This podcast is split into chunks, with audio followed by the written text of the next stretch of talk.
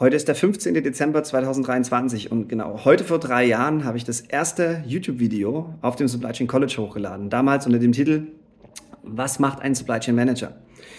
Jetzt haben wir schon 3 Jahre durchgehalten, immer wieder neue Beiträge, weit über 120 Videobeiträge und Podcasts für euch gebracht. Ich habe schon mehrfach angekündigt, Anfang nächstes Jahr werden wir auch mehr starten mit Interviewpartnern. Ich hatte heute ein tolles Vorgespräch mit jemandem, den ich am 2. Januar aller Wahrscheinlichkeit nach am Abend interviewen werde. Ich habe nächste Woche mit einem spannenden Gast ein Vorgespräch von einem sehr großen bekannten Unternehmen in Deutschland, über den ich versuchen werde, über künstliche Intelligenz und andere Optimierungsmöglichkeiten in der Supply Chain zu sprechen. Also seid da gespannt drauf.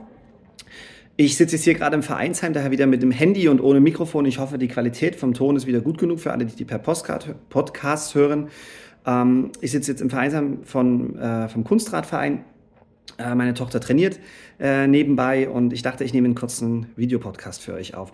Und heute unter dem Thema integrierte Planung. Was verstehe ich mit weit über 20 Jahren Berufserfahrung als operativer Planer in allen Bereichen, aber auch vor allem als Führungskraft? Was verstehe ich darunter? Und mir geht es jetzt nicht um Integrated Business Planning oder S&OP, Sales and Operations Planning 2.0, über diesen monatlichen Managementprozess, sondern mir geht es wirklich mehr um die Praxisnähe der verschiedenen einzelnen Planungsschritte. Und ich werde diverse Themen anreißen. In anderen Podcasts haben wir oder werden wir noch diese Themen, kommentiert auch gerne mal, gerne noch in die Tiefe gehen. Der erste Punkt, der mich so umtreibt, und auf Englisch steht es so schön, does Forecast Accuracy matter? Oder besser gesagt auf Deutsch, ab welchem Punkt ist eine erhöhte Vorhersagegenauigkeit in eurer Absatzplanung nicht mehr so relevant oder bringt keinen Mehrwert in den Folgeprozessen? Und mir geht es jetzt gar nicht drum, ist 70%, 80% etc. gut, weil das kann man so gar nicht pauschal beantworten. Das liegt jedem Geschäftsbereich, in jeder Firma ist es ein bisschen anders zu bewerten und es gibt zig Messarten, die einen müssen es auf Monat, die anderen auf Woche, die anderen haben einen 3-Monats-Vergleichsgap, die anderen gucken gerade mal auf den Forecast von der Vorwoche und dann vergleichen sie mit dem Verkauf der aktuellen Woche. Also dann kommen natürlich ganz, ganz andere Zahlen raus und es gibt andere Komplexitäten, Kundenstrukturen, Artikelstrukturen etc. Auf was ich aber hinaus möchte, was ich in vielen Jahren gesehen habe, man steckt, und das ist natürlich wichtig, aber man steckt teilweise zu viel Zeit in die Optimierung eines Forecasts und versucht nochmal den einen oder anderen Prozentsatz rauszukitzeln. Was ich aber gesehen habe, das bringt überhaupt keinen Unterschied. Ich mache mal ein paar einfache Beispiele. Nehmen wir mal den Teil Deployment oder Distributionsplanung. Also die Werksversorgung, Replenishment sagen auch einige dazu. Also wenn ich von einem Lagerort an einen anderen Lagerort Nachschub plane über mehrere Tage, mehrere Wochen etc. Was dann dort auffällt zum Beispiel ist, und da geht es dann schon um, haben wir wirklich eine integrierte Planung? Ja? Integriert heißt funktionsübergreifend und dass die Planung auf die Beschaffung, auf die Produktion, auf die Logistik, vielleicht auch auf den Verkauf einen gewissen Einfluss nehmen kann und die Basis bildet. Und wenn jetzt zum Beispiel diese Nachschubplanung, diese Distributionsplanung voll auf Transportoptimierung, Transportkostenoptimierung ausgelegt und ihr zum Beispiel Rundläufe habt, voreingekaufte Transportkapazitäten, die ihr aber vielleicht gar nicht braucht, weil ihr habt vielleicht einen Hoch und Runter im Laufe eines Monats zum Beispiel oder habt eine gewisse Saisonalität in eurem Portfolio. Was passiert dann? Dann fangt ihr an, vielleicht LKWs, Container, Bahnwagen, was auch immer aufzufüllen. Denn ihr macht es tagtäglich. LKW, Bahnwagen für Bahnwagen und so weiter. Was passiert dann? Ihr löst im Distribution Requirements Planning oder im Deployment Planning, löst ihr Zusatzbedarfe aus. Und diese Zusatzbedarfe wiederum, die können weitere Beschaffungsbedarfe auslösen, also die ihr zum Beispiel an Handelswaren, Rohstoffen, Verpackungsmaterialien, was ihr mal einkaufen müsst, die können weitere Produktionen auslösen, weil ihr durch das ständige Auffüllen in der Quelle, also im Absendelagerort zum Beispiel, eure Lagerbestände plündert, eure Sicherheitsbestände plündert und dadurch wieder in euren Planungssystemen oder bei den anderen Planungsfunktionen eine Aktion auslöst. Wenn ihr das macht, dann spielt der Forecast überhaupt keine Rolle, weil er ja unabhängig vom Forecast im dümmsten Fall immer wieder auffüllt. Also da braucht ihr eine gewisse Agilität, wenn ihr das möchtet natürlich, um auch mal Transportkapazitäten kurzfristig auch zu reduzieren, natürlich auch in die andere Richtung zu erhöhen. Das ist jetzt ein simples Beispiel. Bleiben wir mal bei dem Thema Produktion, was ich gerade auch angerissen habe. Da ist wichtig in der Produktion erstmal, dass ihr überhaupt mit den richtigen, wie immer in der Planung, überall mit den richtigen Parametern plant. Und eine der wichtigsten Parameter in der Produktion oder die zwei allerwichtigsten sind zum einen die Kapazität dass ich die richtigen zum Beispiel Schichtpläne hinterlege. Und da geht es eben nicht immer nur darum, von wann bis wann die Mitarbeiter an der Anlage sind, sondern es geht darum, wann kommt das erste Gutstück von der Linie und wann kommt das letzte Gutstück von der Linie in der Woche. Und das kann ganz anders sein mit Anfahr- und Abfahrzeiten als Beispiel, als wie die Mitarbeiter an der Linie stehen. Also da werden auch schon sehr viele Fehler gemacht, wenn man mal ein Audit macht oder in ein paar Firmen reinschaut. Und neben der Kapazität ist ein anderer wichtiger Punkt der Durchsatz oder Stück pro Stunde zum Beispiel, die rauskommen können aus der Produktion, aus einer speziellen Anlage. Und auch da werden oftmals irgendwelche Zielwerte genommen mit irgendwelchen Zieleffizienzen, anstatt wirklich diese sogenannte Demonstrated Capacity, das heißt zum Beispiel aus den letzten 8 Wochen, 6 Wochen Durchschnitt etc.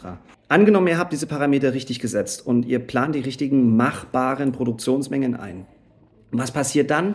Dann kommt ja die Realität, ne? Dann kommen hoffentlich die Materialien, die bestellt werden, zur richtigen Zeit, in der richtigen Menge. Dann laufen hoffentlich die Anlagen wie geplant, die Mitarbeiter sind verfügbar. Es gibt weniger Störungen, als im Durchschnitt in der Planung berücksichtigt werden etc. Und messt doch auch mal, was ist eure Planungsgenauigkeit oder Outputgenauigkeit oder Conformance to Plan, wie auch immer ihr das nennen möchtet. Und auch da werdet ihr sehen, dort werdet ihr in sehr, sehr guten Produktionsstätten und Werken werdet ihr eine sehr genaue Ausbringung haben, vielleicht plus minus 10%. Und auch da solltet ihr Regeln haben, wie weit ihr unter- oder überproduzieren dürft und was ihr dann tut, wenn ihr irgendwie weit vom Plan abweicht. Es gibt aber auch Fälle, je komplexer vor allem die Anlagen sind, je moderner die Anlagen sind, im Sinne mit modern meine ich neue Anlagen, die noch nicht eingefahren sind, wo die Belegschaft vielleicht noch nicht sich dran gewöhnt hat, wo diese sogenannte Ramp-up-Kurve, wo immer wieder neue Produkte kommen, Produkte verändert werden etc., noch keine richtigen sagen wir mal Skaleneffekte, Verbesserungseffekte erreicht hat. Und dort werdet ihr merken, dass diese die Output-Genauigkeit in der Produktion nicht hoch genug ist. Und was ist dann wiederum die Konsequenz?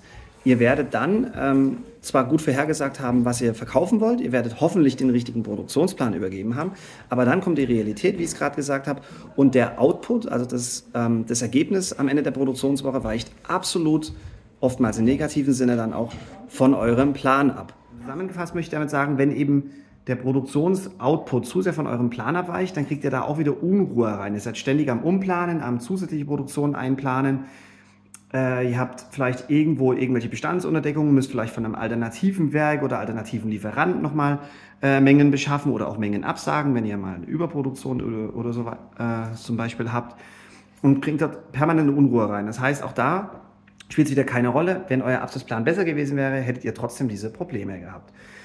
Das nächste Thema, auf was ich kurz hinaus möchte, ist Financial Planning and Accounting. Also dieser Finanzplanungsprozess, also die jährlichen Budgets, Estimate-Updates oder Forecast-Updates, wie auch immer ihr bei euch in den Unternehmen dazu sagt.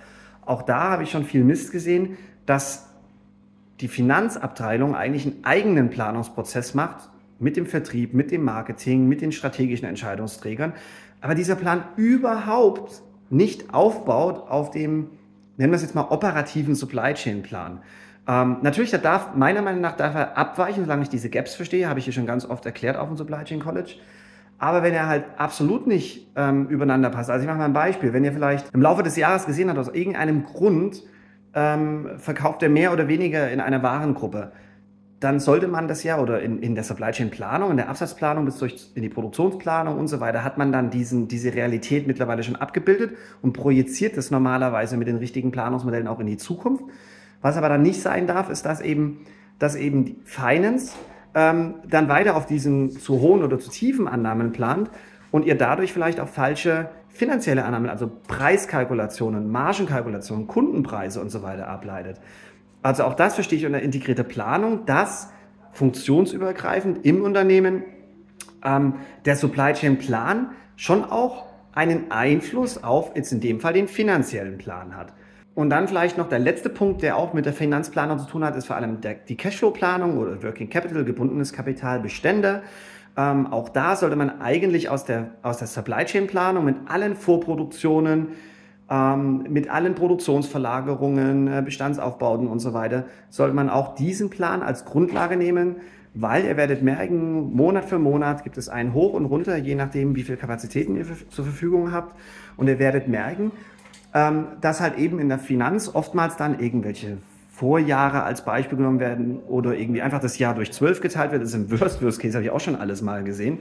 Und dann wundert ihr euch oder steht euer CFO bei euch am Schreibtisch in der Supply Chain und sagt, hey, wieso brauche ich jetzt auf einmal 10 Millionen Euro mehr Cash diesen Monat? Warum habt ihr auf einmal mehr Bestände aufgebaut? Ja, hatten wir ja vielleicht so geplant. Ihr habt es halt nur nicht berücksichtigt in eurem Finanzplan, Cashflow-Plan. Also all das verstehe ich unter integrierte Planung. Das ist eigentlich der Punkt, auf den ich hinaus möchte. Also integrierte Planung heißt, wenn die Finanz, wenn die Logistik, wenn die Produktion und andere Funktionen eben auf den Supply Chain Plan aufsetzen, bestenfalls auf einem guten Absatzplan, aber der dann durchintegriert ist mit den richtigen Kapazitäten, mit den richtigen Planernamen etc. Ich hoffe, sorry, dass ich immer so links und rechts gucke, weil jetzt gerade das Training fertig und jetzt wird es gleich laut, daher denke ich, beenden wir jetzt das Video und ich hoffe, ich habe das trotzdem ein paar Impulse gegeben, über die ihr nachdenken könnt. Kommentiert doch mal unter dem Podcast und im Video, welches Thema ich vertiefen soll, denn zu jedem einzelnen Thema könnten wir noch stundenlang separat reden.